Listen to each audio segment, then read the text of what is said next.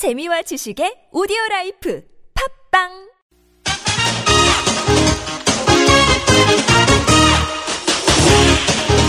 열린 아침 김만흠입니다. 3부 시작합니다. 열린 인터뷰 두 번째 시간입니다. 국내에서 15년 만에 처음으로 후진국병이라는 콜레라 환자가 발생했습니다. 그런가 하면 개학을 맞은 학교에서는 집단 식중독이 또 병원에서는 C형 간염이 집단으로 발생해서 보건당국에 비상이 걸렸는데요. 폭염 속에 동시다발적으로 발생하고 있는 감염병에 대해서 보건당국은 어떤 대책을 세우고 있는지 질병관리본부 감염병관리과 조은희 과장과 얘기 나눠보겠습니다. 안녕하십니까? 네, 안녕하세요. 네. 청취자 여러분께서도 조은희 과장과 인터뷰를 드리면서 궁금한 점이나 의견 있으시면 50원 유료 문자 샵 0951로 보내주시기 바랍니다. 예, 조 과장님. 네. 어, 평상시에도 그렇겠지만 15년 만에 콜레라의 C형 간염 학생들 급식 문제 이래가지고 지금 질병관리본부 할 일이 더 많겠습니다. 아, 네, 예. 그렇습니다. 예. 콜레라가 어떤 병인지 먼저 병의 원인, 증세부터 설명 주시겠습니까? 아, 네, 그 콜레라는 그 비브리오 콜레라균의 그 오염된 음식이나 예. 물의 이제 섭취로 발생을 하고요. 아마 증상은 어, 다른 이제 수인성 식품 매개 질환과 달리 발열이라든가 복통 없이 갑자기 이제 물건 쌀뜨물 같은 그런 심한 설사를 하는 것이 특징입니다. 아하. 그러면 가장 특징적으로 쌀뜨물 같은 설사 이거에 주목하면 되겠군요. 네, 그렇습니다. 어, 아까 제가 후진국병이라고 소개를 했었는데요. 흔히 후진국병이라고 부르기도 하는데 콜레라 치료법은 있는 겁니까? 있죠? 아, 네. 뭐, 보통 이제 그 빈번한 그 설사가 심하기 때문에 어, 이런 탈수를 막기 위해서 수액 요법 등 수분을 섭- 수분 보충을 어 필요 수분 보충을 충분히 하셔야 되고요. 예. 만약에 필요 시 항생제를 사용하기도 합니다. 그래서 보통 이제 대부분 이렇게 하면 치료에 잘 반응하기 때문에 2, 3일 정도가 지나면 어, 증상이 보존됩니다. 아, 대증적으로 여러 가지 네. 보완해주면은 좀 시간이 지나면서 치료가 되는 거군요. 네, 그렇습니다. 어, 이번에 발생한 콜레라 환자 광주에 사는 50대 남성인데 이분은 어떻게 해서 콜레라에 걸리게 된 겁니까? 어, 지금 아직 역학 조사 진행 중인데요. 예. 아마 콜레라 그 중에 오염된 그 음식 섭취로 인해서 감염되는 것으로 지금 추정하고 있습니다. 어, 콜레라, 콜레라가 이제 아까 바이러스라고 그랬던가요? 아닙니다. 세균성. 세균성인가요? 어. 네, 비브리오 콜레라라고 해서. 예. 네, 그렇습니다. 어, 그러니까 뭐 전염성이 있는 병이라는데 이제 어떤 경로를 통해서 주로 감염이 되는 겁니까? 어, 앞에 말씀 그 언급해 드렸듯이 콜레라 그 균에 오염된 물이나 음식 섭취를 어, 통해서 감염이 되는데 예. 이제 어, 사람 간 전파는 사실 흔하게 일어나지 않습니다. 그렇지만 이제 드물게 그런 이제 어, 콜레라 환자의 그 분변 등을 통해서 직접 접촉하는 경우에는 어, 감염이 될 수가 있습니다. 음, 그러면은 환자가 있는 집안의 가족들은 어떻습니까? 감염 가능성이 큰 겁니까? 어떻습니까? 어, 현재까지 가족은 아직 증상이 있지 않고요. 어, 지금 어, 그 가족분들도 그래도 일단 지금 검사를 시행했습니다. 그래서 지금 아마 부인 되시는 분은 어제 어, 검사 결과가 저녁에 나왔는데 음성이었고요. 예. 아마 그 어, 자녀분들도 아마 오늘 검사 결과가 어, 나올 것으로 되어 있습니다. 어, 국내에서 콜레라가 발생한 게 지금 15년 만이다 이렇게 나오는데 그 동안에는 콜레라 환자가 발생하지 않은 이유는 어디에 있- 있었습니까? 아, 좀 전에 사회자님께서도 이게 후진국병이라고 했는데요. 예. 아마 이게 물이나 이게 자- 식품 음식으로 오염되기 때문에 제일 큰 콜레라 유행은 어 상하수도 시설이 취약한 국가가 제일 많이 일어나고요. 아, 또 우리나라 같은 경우는 상하수도 시설이 굉장히 어, 잘돼 있고 위생 수준이 개선되었기 때문에 그동안 이제 어, 집단 발생은 없었습니다. 어, 특히 이제 상하수도 시설이 중요하군요. 네. 그러면 15년 만에 우리나라가 후진국으로 바뀌었나요? 어, 그렇지는 않습니다. 이제 어저께도 언급드렸듯이 이제 어, 이 부분에 콜레라 비브리오 콜레라 균이 좋아하는 게 그 해수면에서도 사실은 이게 어, 발생을 하기 때문에 이 네. 해수면이 이제 기온이 상승을 하면 아하. 비브리오 콜레라균이 증식하고요. 그래서 최근에 좀 무더위가 어, 어. 지층을 부렸지 않습니까? 그래서 예. 사실은 이게 해수면 문제도 연관성이 있습니다. 어, 그러니까 지금 최근에 폭염이 이쪽 저쪽에 영향을 미쳤군요. 네, 그, 그렇지만 이제 한 사람이 감염되더라도 이제 상하 수도가 아직 굉장히 안 좋아지면 집단 발생으로도 사실 연계가 될 수가 있거든요. 어. 근데 어 해수면 조절은 저희가 할 수는 없지만 네, 집단 그렇겠죠. 발생에 대한 전파는 이제 방- 억제할 수 있습니다. 어, 당연히 예방은 해야겠지만 이 상태라면 그냥 두면은 이번 발병이 집단 감염으로 번질 수도 있는 상황인가요?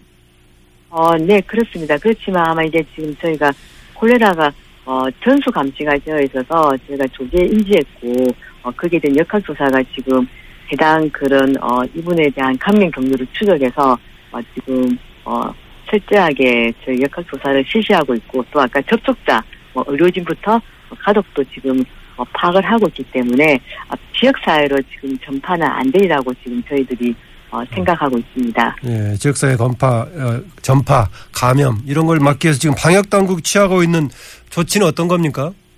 아, 네. 앞에서도 언급했듯이, 어, 이분과 접촉하신 분에 대해서 철저하게 조사를 하고요. 예. 그때는 이분이 이제 다녔던 그, 어, 어디서 감염이 되었는지에 대한 역학조사와 이제 왜 감염됐는지 역학조사를 해서 밝혀진 아까 그 횟수라든가 그 음식에 대해서 유통 경로라든가 그 부분을 이제 밝혀내고 다시 이제 저희가 철저하게 방역 조치를 하는 것으로 지금 진행하고 있습니다. 예, 콜레라 관련 질문 마지막일 것 같은데요. 청취자들을 위해서 콜레라 예방 수칙도 좀 전해 주시죠. 어, 일단 이게 식품 및 그 수용성 매개 질환이기 때문에 어, 철저하게 음식이나 물을 꼭 끓여 드셔야 되고요. 그리고 이제 사람 간 전파는 없지만 아까 중에 분변으로 인해서 오염이 될 수 있기 때문에 어, 손 씻기를 30초 이상 꼭 철저하게 비누를 어, 이용해서 하시는 것이 중요하실 것 같습니다. 아, 저희들 그 어렸을 때 여름철에 물 끓여 먹자는 구호가 나왔던 기억이 나네요. 네, 맞습니다. 예. 지금 C형 감염 얘기로 나눠보죠. 뭐 서울 동작관 위원회에서 또다시 이제 C형 감염 집단 감염 사태 발생했는데 현재 그 피해자 규모 어느 정도인지 또 역학조사는 어떤 식으로 진행이 되고 있는지 어떻습니까? 어, 그, 지금 제가, 어, 무력 확보할 수 있는 게 10년간이고요. 그래서 네. 2006년 6월부터 2016년 2월 기간 동안 아마 이 내원자가 34,327명이 있었습니다. 그래서 이 부분에 대해서 저희가 신평원을 의뢰해서, 어, 시형 간염 검사를 받은 분들이 어, 5,713명 정도가 파악이 되었고요. 예. 어, 이를 통해서 해당 병원에 이 시형 간염 검사에 대한 결과를 어, 반류받은 결과 아, 항체 양성자가 508명이었습니다. 그래서 이 부분에 가장 아까 중에 그 저희가 우리나라의 그 시형 간염 유형률이 1% 미만인데 어, 제일 높은 시기가 11년, 12년도에 아마 17%, 13%였기 때문에 예. 여기를 집중적으로 어, 역학 조사를 하고 더 이제 어, 감염 정도가 확인되면 어, 그, 이 기간 외에 어, 환자분들도 역학 조사를 확대할 예정입니다. 아, 이렇게 상당히 몇 년이 지났어도 그때에 관한 조사가 가능한가요, 이렇게? 어, 이게 지금 하게 된 계기가 그 다나 의원 혹시 원주의 시형 간염을 예. 복지부에서 일회용 주사기 재사용 신고를 받았고요. 예. 아마 그때 어, 한 분, 한 환자분이 이제 12년도에 어, 이 해당 의료기관에서 어떤 시술을 받았기 때문에 본인이 시형 간염이 걸렸다고 이제 신고를 받아서 저희가 이제 그 받은 거에 대해서 확인을 하기 위해서는 아까 신평원 어, 지금 내원자가 10년치가 있기 때문에 어허. 저희가 거기는 큰 데이터를 이용해서 일단은 어, 추정할 수 있었고요. 단 이제 그 당시가 환경 검사라든가 이건 확보는 할 수 없어서 예. 어, 이런 이제 데이터를 이용해서 어, 통계적으로 어, 그 유의한지 안 한지를 일단은 간접적으로 추정은 할 수 있습니다. 음. 이번에 그 동작구의 그 의원 이거 여기도 역시 주사기 재사용이 문제인 건가요? 아 그렇지는 않습니다. 이 의원이 여러 가지 시술을 했기 때문에 이런 침습적 시술을 통해서 어그 시술 과정 중에 문제가 있을 수도 있고요. 그리고 이제 의료기기에 대한 소독에 대한 문제도 있을 수 있습니다. 그래서 예. 다각 어, 앞에 그 어, 집단 발생의 시험 간염이 일어났던 거와는 달리 조금 더 복합적인 요인을 가지고 저희가 어, 그 접근을 하고 있습니다. 음. 그 동네 의원급뿐만이 아니라 대학병원에서도 콩팥 치료받던 환자 두 명이 C형 간염에 걸려서 이제 당국이 역학조사하고 있다고 하던데 맞습니까? 어, 네, 이, 이 경우는, 어, 저희가, 어, 이렇게 환자분이 저에게 제보를 하거나 저희 시스템에서 확인된 게 아니고 예. 아마 병원에서 아마 그 풍파수 추석을 하시는 분에 대해서는 1년에 두 번 정도 아마 비시형을 어, 검사를 하시고 그 중에 아마 두 명이 발생하니까 저희 쪽에 역학조사를 의뢰를 했습니다. 예. 이게 사실은 어, 정말 어, 거기서 감염됐는지 안 됐는지에 대해서는 유전자라든가 유전자 연기 서열 분석을 하고 있고요. 이 부분에 대해서 확인이 되면 그 부분에 대해서 저희가 보도 자료를 낼 예정입니다. 아, 그러니까 그 병원 치료 과정에서 이게 감염이, 감염, 감염이 됐는지 아니면 다른 경로였는지도 확인이 안 됐군요. 네, 지금 진행 중에 있는 사항이고요. 만약에 네. 이제 병원 내에서 문제가 되는 사건이면 저희가 거기에 대해서 이제 다시 또 보도를 하고 국민들에게 알릴 계획이 있습니다. 어, 환자들 입장에서 내가 혹시 나도 모르게 C형 간염에 걸린 거 아닌가 걱정할 만도 한데 C형 간염의 증상 어떻게 되나요? 어, 이제 증상이 좀 서서히 나타나는 만성 감염병이어서요.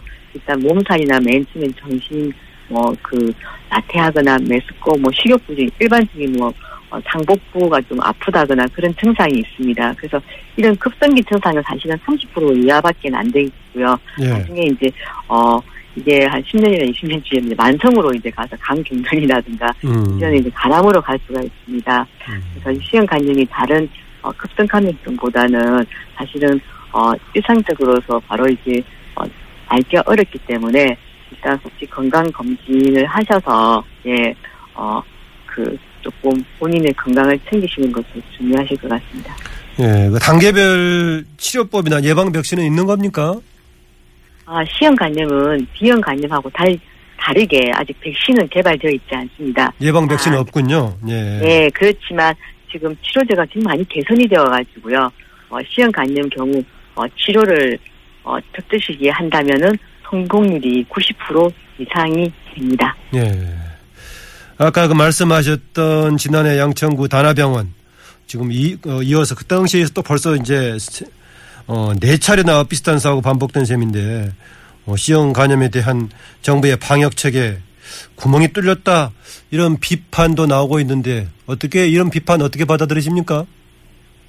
어, 가장 그, 어, 이 부분에 대해서는 근본적인 대책은 이제 의료 관련 감염을 여러 가지 그런 철저하게 지켜야 될 준수사항을 이제 의료원이 하셔야 되는데, 예. 실은 관리본부에서는 어, 그 의료인의 그 교육 과정에서 이런 의료 관련 감염 예방을 위한 충분한 교육을 실시하고 또 현장에서 제대로 지키게끔 예. 어, 제도적 장치를 마련하는 것입니다. 그래서 어, 이런 이제 의원이라든가 병원에 대한 또 지도 점검은 또 사실 일선 병원에서 수행하고 있고요. 이제 조금 담당자들이 계속 한 명 정도 있어서 사실 이걸 좀 철저하게 못하는 한계점이 있습니다. 아무튼 보건복지부와 어, 재질병관리본부 그다음에 지자체가 이런 제도 개선을 위해서 이제 관련 부처랑 지속적으로 이제 어, 대책을 수립하고 좀 철저하도록 예 지금 어, 개선 중에 있습니다. 예. 그런데 그 아까 우리가 이제 논의했던 서울 동작구의 JS 병원 그저께까지 정사 영업을 했다고 하는데 질병관리본부가 지난 3월부터 현장 조사에 들어갔지만 아직 물수증이 없는 단계에서 제재를 못했다라고 하던데 어, 이런 네. 상황에서 추가적인 피해 막기 위해서라도 즉각적인 영업 정지 이게 안 된다면 다른 식의 뭔가 좀 조치가 있어야 되는 거 아닌가요? 예, 그래서 이게 지금 이제 저희가 어 사회자님께서 말씀했듯이 어 그렇게 이제 보면은 바로 하고 싶긴 하는 이제 법적 근거에서 저희들이 아마 보건소라든가 어, 당국에서 해야 되는데 이제 그런 부분이 지금은 좀 이제 개선이 돼야 되지만 아무튼 어 이런 그어 저희가 물증을 확보하고 어 환경 검체에서 만약에 그 저희가 1차적으로 3월 달에 갔을 때 그걸 어 11년 건이지만 그 당시 이제 어 그걸 하기 위해서 환경 검체를 수고했습니다. 예. 시형 간염에 대한 항체가 그 유전자가 나오지 않아서 사실은 그 통계적 분석한다고 좀 시간이 걸렸고요. 이제 그런 어, 어, 다른 이제 간접적인 어, 근거를 통해서 이제 제주 조치가 관련인데 워낙 3만 4천 명을 분석하고 하다 보니까 예. 지연되었고 아마 조금 더 이런 부분을 좀 신속하게 어, 그런 근거를 하기 위해서 일단은 어, 노력을 하도록 하겠습니다. 어, 이런 과도기적인 위험성을 뭔가 막기 위한 제도적인 보완 자체도 필요하겠군요. 예. 네, 그렇습니다. 예, 끝으로요. 계약철을 맞아서 이제 학교 급식, 식단, 식중독 문제인데 어제 하루에만 아홉 곳의 학교에서 그 수백 명 학생들이 식중독 증세를 호소했다고 보도가 되고 있습니다. 이렇게 식중 이번 식중독 동시다발적 발생한 이유 폭염하고도 관련이 있을까요? 어, 일단 해마다 방학 부라든가 취학 시기에 이제 학교나 집, 뿐만 아니라 어떤 직장 시설에서 특히 뭐 어, 수인성 식품 매개 감염 등 집단이 증가하는데요. 예. 아무래도 기온이 상승을 하면 어린이 음식에 대한 이제 관리가 부족하게 될 때는 아무튼 이제 식중독 어, 내지는 수인성 식품 매개 질환이 어, 급격하게 일단 증가할 수 있습니다. 그래서 그 방학 기간 동안 급식 시설을 운영하지 않다가 이제 계약에 따라 시설을 다시 운영하면서 아하. 거기에 이런 예, 문제가 있기 때문에 아무튼 급식시설 종사자라든가 식재료 관리하는 것을 좀 철저하게 하신다면 아마 어 이런 발생이 없기 때문에 아무튼 식약처랑 관계부처와 그 기관과 잘 협의하도록 하겠습니다. 아, 정말 중요한 지적이네요. 방학 때 쓰지 않고 있다가 새로 계약하면서 새로 쓰면서 이제 문제가 노출될 수 있다는 거 정말 관리 네, 잘할 것. 같습니다. 일이 몰려가지고 질병관리본부 일이 그렇잖아도 많은데 바쁘실 것 같은데 오늘 말씀 고맙습니다. 네, 감사합니다. 네, 지금까지 질병관리본부 감염병관리과 조은희 과장이었습니다. 화제의 판결 속 궁금한 법률 이야기. 법으로 본 세상. 법으로 본 세상 명결 변호사 자리했습니다. 어서 오십시오. 네, 안녕하십니까. 오늘 법으로 본 세상 얘기해 볼 주제 생후 50일 된 딸을 학대해서 허벅지뼈를 부러뜨린 참 그 친아빠 얘기라면서요. 생후 50일 정도면 몸집은 좀 많이 늘었겠지만 아니 아는 갓난아이 아닌가요? 아직 완전히 갓난아기라고 봐야겠죠. 예. 보니까 한 5kg에서 6kg 정도의 무게고요. 그러니까 한 팔로 성인 남성 같은 경우 한 팔로 들 수 있을 정도의 크기인 거죠, 사실은. 근데 먼저 말씀드려야 될 것은 이 뭐 기사에 나온 뉴스에 나온 것들이라든가 수사 상황 같은 게 아직까지는 그 엄마의 얘기를 중심으로 돼 있기 때문에 음. 이제 혹시 이제 다른 사정이 있을 가능성은 얼마든지 있지만 오늘 얘기도 불가피하게 저도 이제 알 수 있는 게 엄마의 주장 위주로 말씀을 드려야 된다는 거는 미리 말씀을 좀 드리겠습니다. 예. 들으시는 분들도 그 부분은 좀 생각을 해 주셨으면 합니다. 아, 그러니까 일단 현재까지는 엄마가 한 얘기, 엄마의 주장이군요. 그러니까. 거의 뭐 그 부분이 많이 반영이 될 수밖에 없는 상황이죠. 엄마의 하여튼 그 주장에 따르면 50일 된 젖먹이 아기를 이제 아빠가 친아빠가 어, 허벅지 뼈가 부러질 정도로 학대했다. 애를 어떻게 실수해서 어떻게 부러질 수 있겠는데 학대해서 부러졌다. 근데 저도 뭐 어린아이를 키워본 지 꽤 됐습니다만 그때를 생각해 보면요. 아이들이 웬만해서 뼈가 부러질 때 충격을 받을 일이 없지 않습니까? 예. 그러니까 아이의 몸 구조 자체가 굉장히 말랑말랑하고 오죽한 우리 옛 어른들이 삼신할미가 보호해서 안 다친다는 얘기를 할 정도로 사실 아이들은 충격이 잘 안 받거든요. 어. 그런데 어떤 일이 있었던 거냐면 애를 아이 엄마가 남편에게 맡겨두고 한두 시간 정도 잠깐 이제 쉬었던 겁니다. 혼자 보기 지치니까 그렇게 낮잠을 자다가 그 남편이 애가 계속 울어서 이제 젖을 물려야겠다고 해서 아이를 다리러 갔더니 아이가 뭐 계속 울음도 있고 다리가 이상하게 보이다는 거예요.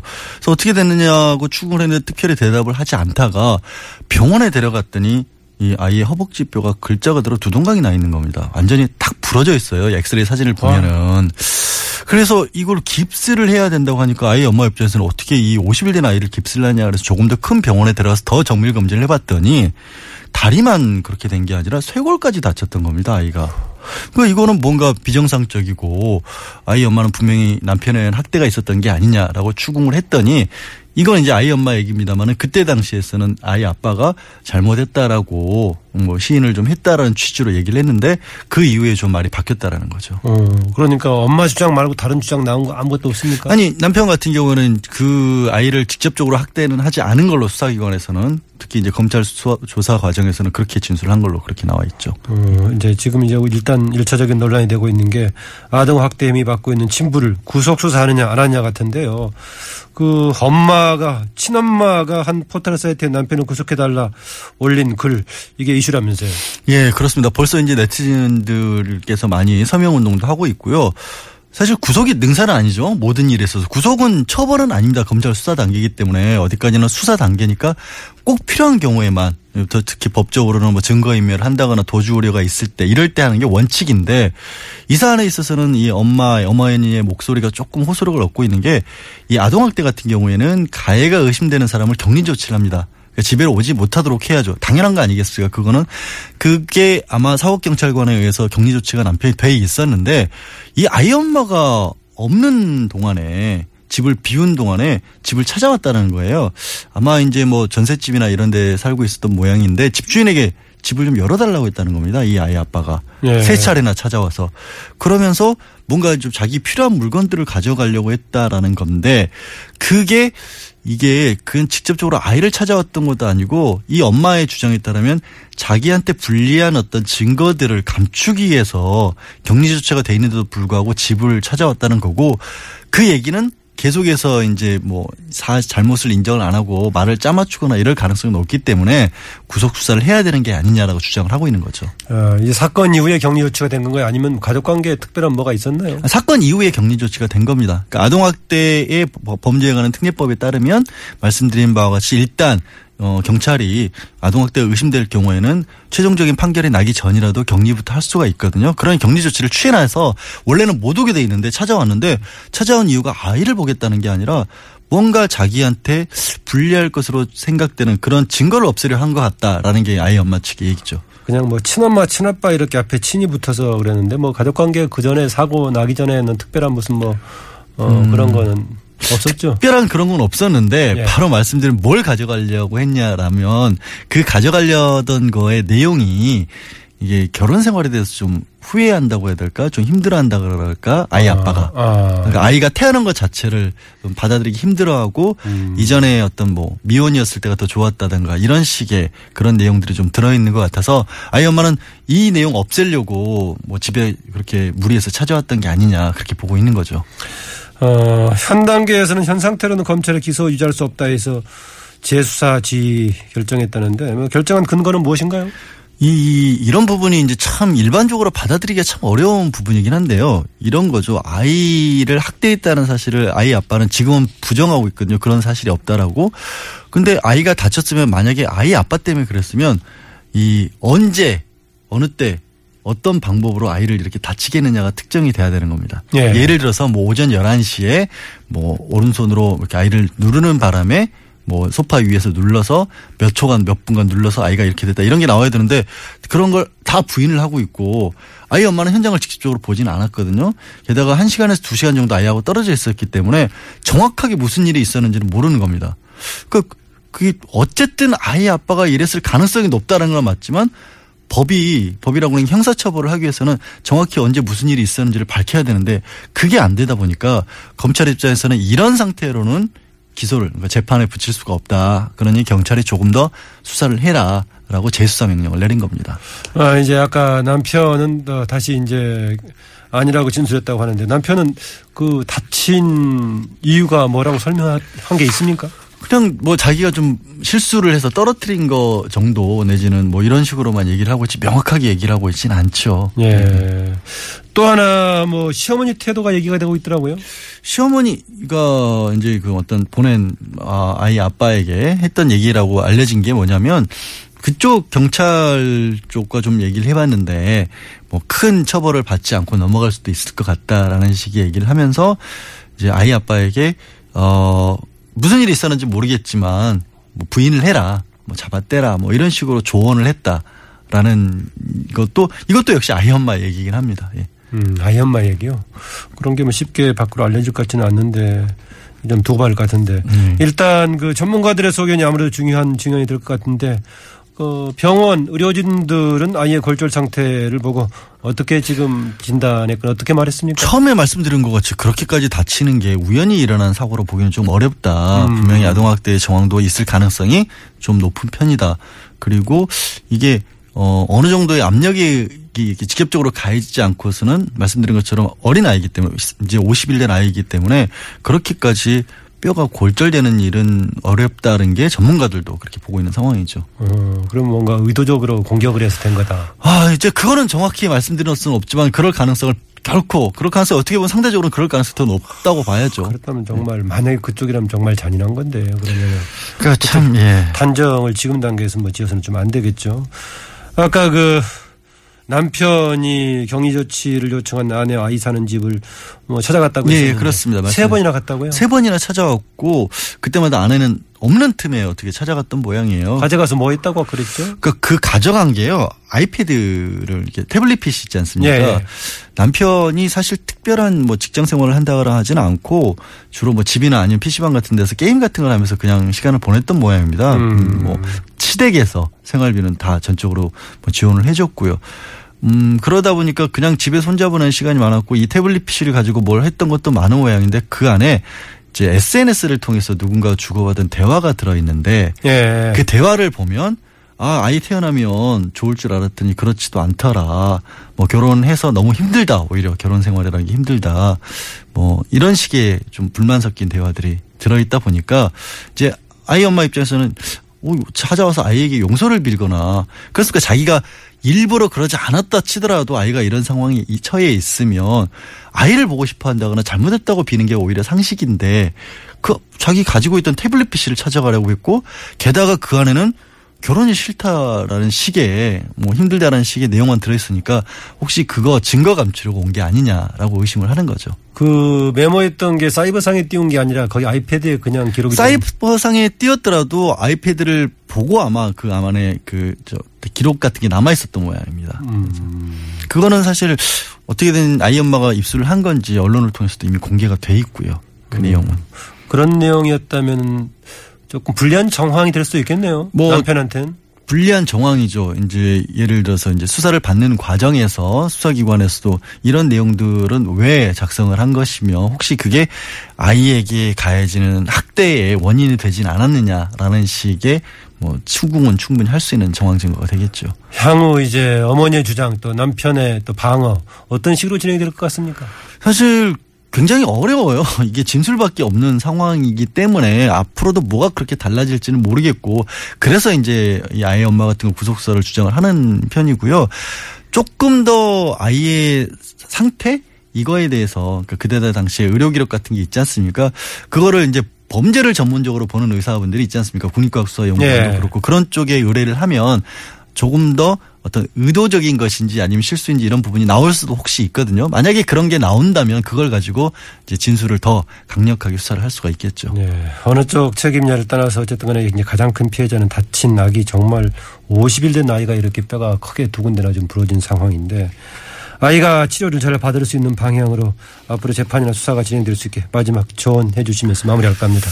그 아이를 참 요즘 애가 애를 키운다는 말 많이 하지 않습니까? 우리 사회가 결국에는 고정적인 전통적인 가족 관계는 많이 깨져 있죠. 예. 그래서 그 그냥 너무나 젊은 부부들 사실 아이에 대한 인식도 부족한 부부들이 키우다 보면 이런 일들이 없으란 보장이 없거든요. 그런 부분을 과연 우리 사회는 어떻게 해결해 나갈지를 같이 고민해야 될 부분도 있다라고 봅니다. 저는. 예. 오늘 말씀 감사합니다. 네, 고맙습니다. 네, 지금까지 법으로 본 세상 양지열 변호사였습니다.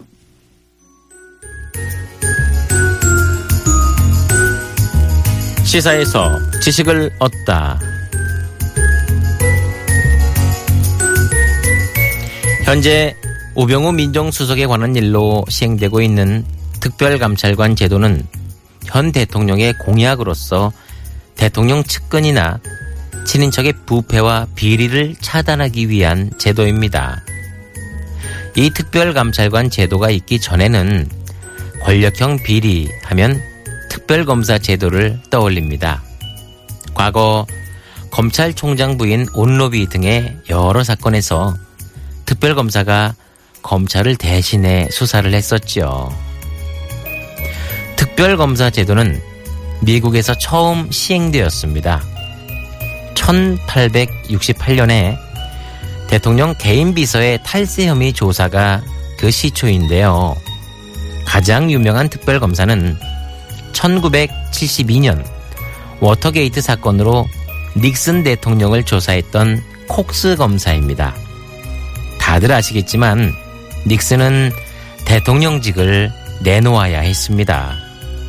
그리고 가장 최근의 특별검사는 르윈스키 사건으로 클린턴 대통령을 조사했던 케네스 스타 검사입니다. 미국 특별검사의 성역 없는 조사는 많은 나라에 부러움을 사기도 했었지요. 현재 특별감찰관은 수사나 기소 권한이 없다고 합니다. 특별검사보다 힘이 없는 겁니다. 다른 나라의 제도를 마냥 부러워할 필요는 없겠지만요. 좋은 제도는 좀 배울 필요도 있지 않을까 생각해 봅니다.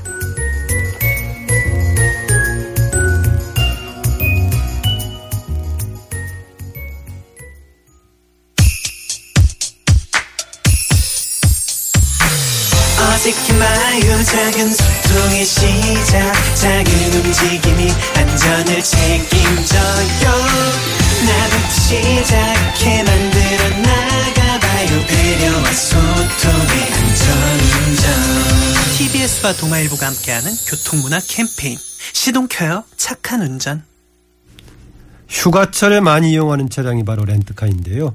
최근에 렌트카 사망 사고가 끊이지 않고 있습니다. 보험 미가입으로 엄청난 수리비를 물어주는 경우도 있다고 하는데요. 자세한 얘기를 동아일보 사회부 박성민 기자와 얘기 나눠봅니다. 박 기자, 어서 오세요. 네, 안녕하세요. 지난 주말에도 렌트카를 이용하는 그 또 초보 여고생이었나요? 안타까운 사고가 있었네요. 네, 지난 그 20일 토요일이었습니다. 경남 고성에서 한 여고생이 렌트카를 운전하다 신호대기 운전 신호대기 중이던 덤프 트럭을 들이받아 탑승자 3명이 모두 숨지는 사고가 있었습니다. 사망한 3명은 모두 10대 선후배 사이였는데요. 이 통영에서 렌트카를 빌려 여행을 갔다 돌아오는 길에 사고가 난 걸로 알려졌습니다.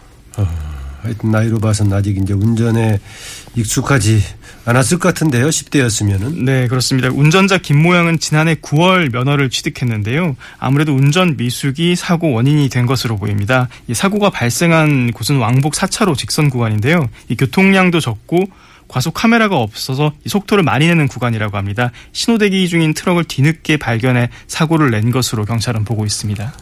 이런 렌트카 사고 특히 8월이 가장 위험하다면서요? 네, 그렇습니다. 지난 5년 동안 렌트카 사고 사망자가 499명, 그러니까 한 해 평균 약 100명 정도가 렌트카 사고로 목숨을 잃고 있는데요. 부상자도 약 4만 6천 명에 달합니다. 월별로 봤을 때 역시 휴가철이 있는 8월에 48명이 숨져서 희생, 희생 자가 가장 많았습니다. 사망자가 가장 적은 1월 33명과 비교할 때도 약 1.5배가량 사망자가 많이 발생하고 있습니다. 이렇게 렌트카 사고가 잦은 이유 어떻게 정리할 수 있을까요? 네, 일단은 평소에 운전을 하지 않으시던 분들이 운전자를 잡는 경우가 많기 때문인데요. 또 렌트카를 이용하는 곳이 아무래도 이제 여행지, 낯선 처음 가본 도로를 달리기 때문에 예상치 못한 도로 환경이나 시설물에 대처를 못하는 경우가 많습니다. 그 지난달에도 강원 횡성군에서 길을 잘못 들어서 역주행을 하다 정면 충돌 사고로 운전자가 숨지는 사고도 있었고요. 또 여행을 떠나는 길엔 아무래도 단체 그 탑승자들이 많기 때문에 한번 사고가 났을 때 대형 인명사고로 이어지기가 쉽습니다. 이 렌트카 사고가 가장 많은 제주도를 보면 렌트카 사고 사망률이 전체 사고 사망률보다 약 2.5배나 되는 것으로 조사되고 있습니다. 렌트카도 있고요. 요즘 또 간편하게 차량을 빌릴 수 있는 카 쉐어링 이용자도 늘고 있는데 카 쉐어링 이용자들이 또 주의할 부분도 있다면서요? 네, 최근 도심에서는 이 스마트폰 앱으로 간단하게 차를 빌릴 수 있는 카 쉐어링을 이용하는 운전자들이 많은데요. 이용자 수가 약 400만 명에 달할 정도로 큰 인기를 끌고 있습니다. 오, 꽤 많군요. 그렇습니다. 이 성장 속도가 굉장히 가파른데요. 운전면허를 딴 지 얼마 안 된 초보 운전자들 이용이 많다 보니까 역시 렌트카처럼 운전 미숙으로 인한 사고가 굉장히 많습니다. 또 일부 차량이겠지만은 이 정비나 이런 사후 관리가 안 돼서 사고 위험에 노출되는 경우도 있습니다. 불만 신고 접수 내용을 보면 뭐 타이어가 찢어져 있었다거나 그리고 조수석 안전벨트가 아예 고장나서 말을 안 듣는다거나 또 심지어는 이제 브레이크 후방등이 고장난 상태로 주행하다가 뒤따라오던 운전자들한테 항의를 받았다 이런 불만도 접수되고 있습니다. 그 이제 카 쉐어링을 하는 경우에는 급하게 이제 되게 이용하는 사람들이 많을 것인데 그러다 보니까 자동차 정비 상황이라든지 여러 가지를 자세하게 체크하지 않는 경우가 많을 수 있겠네요. 네, 그렇습니다. 이런 부분을 감안하셔서 운전자들이 반드시 차량 탑승 전에 차량 이상 유무를 체크를 하셔야 합니다. 렌트카 같은 경우에는 운행 전후에 차량 점검을 받도록 규정을 하고 있지만 이 카쉐어링 같은 경우는 이런 규정이 적용되지 않아서 뭐 월 1회라든지 주 1회 이렇게 자체적으로 점검을 하고 있다고 합니다. 그 사이에 차량에 문제가 있을 경우에는 운전자들이 이 차량을 빌렸다가 사고 날 위험이 생기는 거죠. 그 렌트카나 카쉐어링이나 무면허 운전자들이 다른 사람 그 신분증을 이용, 도용화해서 차를 빌리는 경우도 있다면서요. 그렇습니다. 이제 그 미성년자라든지 무면허 운전자들이 뭐 부모님 휴대폰 번호나 타인의 면허증 등 번호를 이용해서 차를 빌리는 경우들이 간혹 있는데요. 이 최근에 이제 운전 익숙하지 않은 분들이 면허를 따고 너무 쉽게 도로로 나온다 이렇게 문제가 되고 있는데 이런 무면허 운전자들까지 미성년자들까지 쉽게 핸들을 잡을 수 있을 정도로 이런 통로로 카쉐어링이 악용될 수 있다라는 지적이 나오고 있습니다. 요즘 원체 뭐 규제는 또 완화해야 된다, 개선해야 된다 이런 말들이 많아서 조금은 이제 국토교통부나 관련 부처에서 소극적이지 않나 이런 지적이 나오고 있습니다. 예. 보험인 처리가 제대로 안 돼 있는 차를 가지고 운행하다가 사고를 냈다가 수리비 폭탄을 맞는 경우도 있겠다요? 네, 그 렌트카 사고나 그 카셔링 그 빌린 차들 수리비 때문에 휴가를 망쳤다는 분들도 많은데요. 예. 이 제주도 렌트카 여행객 중에 이제 완전 자차 보험을 가입하는 경우는 약 절반 정도라고 합니다. 렌트카 업체 자체적으로 운영하는 이 보험 정도만 가입했다가 뭐 500만 원, 600만 원 수리비를 물어냈다라고 억울함을 호소하는 분들도 있고요.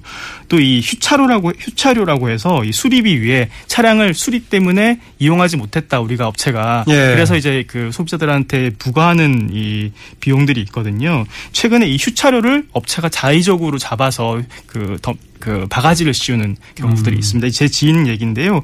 이 그, 이 간단한 접촉 사고로 차량 이 수리가 들어가게 됐는데 휴차료 16일을 계산을 해서 64만 원을 달라고 했다는 겁니다. 그런데 이 차량은 다른 업체가 가져다 보니까 한 사흘 정도면 이 수리가 가능한 건데 왜 이걸 16일이나 잡았는지 모르겠다. 이제 이렇게 바가지를 씌우는 거죠. 이런 경우에도 소비자원이라든지 갑자기 신고 고발을 해서 절대 손해를 보지 않으시도록 주의를 하셔야겠습니다. 어, 이런 문제에 대한 법적인 정비가 아직 안 돼 있나 보죠. 아무래도 그, 그 일반 소비자들이나 운전자들이 잘 모르기 때문에 그냥 요구를 하면은 그냥 아 내가 더 손해를 볼 수 있다는 생각에 일단 물어주고 말자 이렇게 당하는 경우가 많은데요 이 소비자원이라든지 정확하게 이 차가 얼마나 어, 수리를 해야 되고 휴차 기간이 얼마인지에 대해서 따져서 이 바가지를 씌는 경우가 없어야겠습니다. 네, 뭐 가장 좋은 방법은 사고를 안 내고 또 안 나는 거겠죠. 휴가철이라고 들뜬 기분에 장거리 운행을 하시다 보면 사고 위험도 높아지니까요. 차량 점검도 꼼꼼히 하시고 안전운전 하시기 바랍니다. 지금까지 동아일보 박성민 기자였습니다. 앞서 열린 인터뷰 시간에 서울 동작구에서 발생한 C형 간염 문제 짚어봤는데요. 이번에 문제가 된 그 이 의원 관절이나 척추 클리닉을 비롯해서 주로 비만이나 통증 치료를 해왔다고 합니다. 일각에서는 의사가 아닌 물리치료사들이 진료를 주도하면서 집단 감염이 발생한 거 아니냐 이런 추측도 나오고 있는데요. 정확한 역학조사 결과를 지켜봐야겠지만 어, 비슷한 사고가 계속 이어지면서 환자들 입장에서는 동네 의원을 찾기가 좀 꺼려지는 게 사실입니다. 의료계 자정 노력이 절실한 상황인 것 같습니다. 집단 감염이 잇따르면서 정부가 C형, C형 간염에 대한 감시 체계를 표본 감시에서 전수 감시로 바꾸는 방안을 검토하고 있다고 하는데요. 지난해 이미 여러분 잘 하도 많이 나와서 기억하시겠습니다. 다나위원 사태를 경험했죠. 그런 경험에도 불구하고 이런 논의가 왜 지금이야 이루어지는지 소 잃고 예양 고치는 격인데 그렇더라도 소 잃고 예양 고치는 일이라도 제발 제때 좀 진행해줘서 재발이 안 되도록 해야 할 것 같습니다. 보니까 폭염이 이르면서요. 이런 어, C형 간염이라든가 이런 것뿐만 아니라 앞서 나왔던 콜레라도 보니까 바닷물에 손이 올라가는 것하고 관련이 있다 이런 얘기 있습니다. 학생들 초중고 학생들 지금 이제 급식 관련 이런 문제도 어, 폭염도 관련이 있다고 하고 방학하다가 이제 새로 시작을 하면서 그동안에 깨끗하게 정비가 안 된 급식 준비하는 과정에서 문제가 생겼다고 하니까 꼼꼼한 체크도 부탁드립니다. 어, 하루 이틀 되면 이제 추위가 더위가 간다고 하죠. 그래도 지금 벌써 지금 아침 저녁은 약간 시원한 것 같기도 합니다. 열린 아침 김만음입니다. 오늘은 여기까지입니다. 저는 내일 아침 7시 5분에 다시 찾아뵙겠습니다. 청취자 여러분 좋은 하루 되십시오.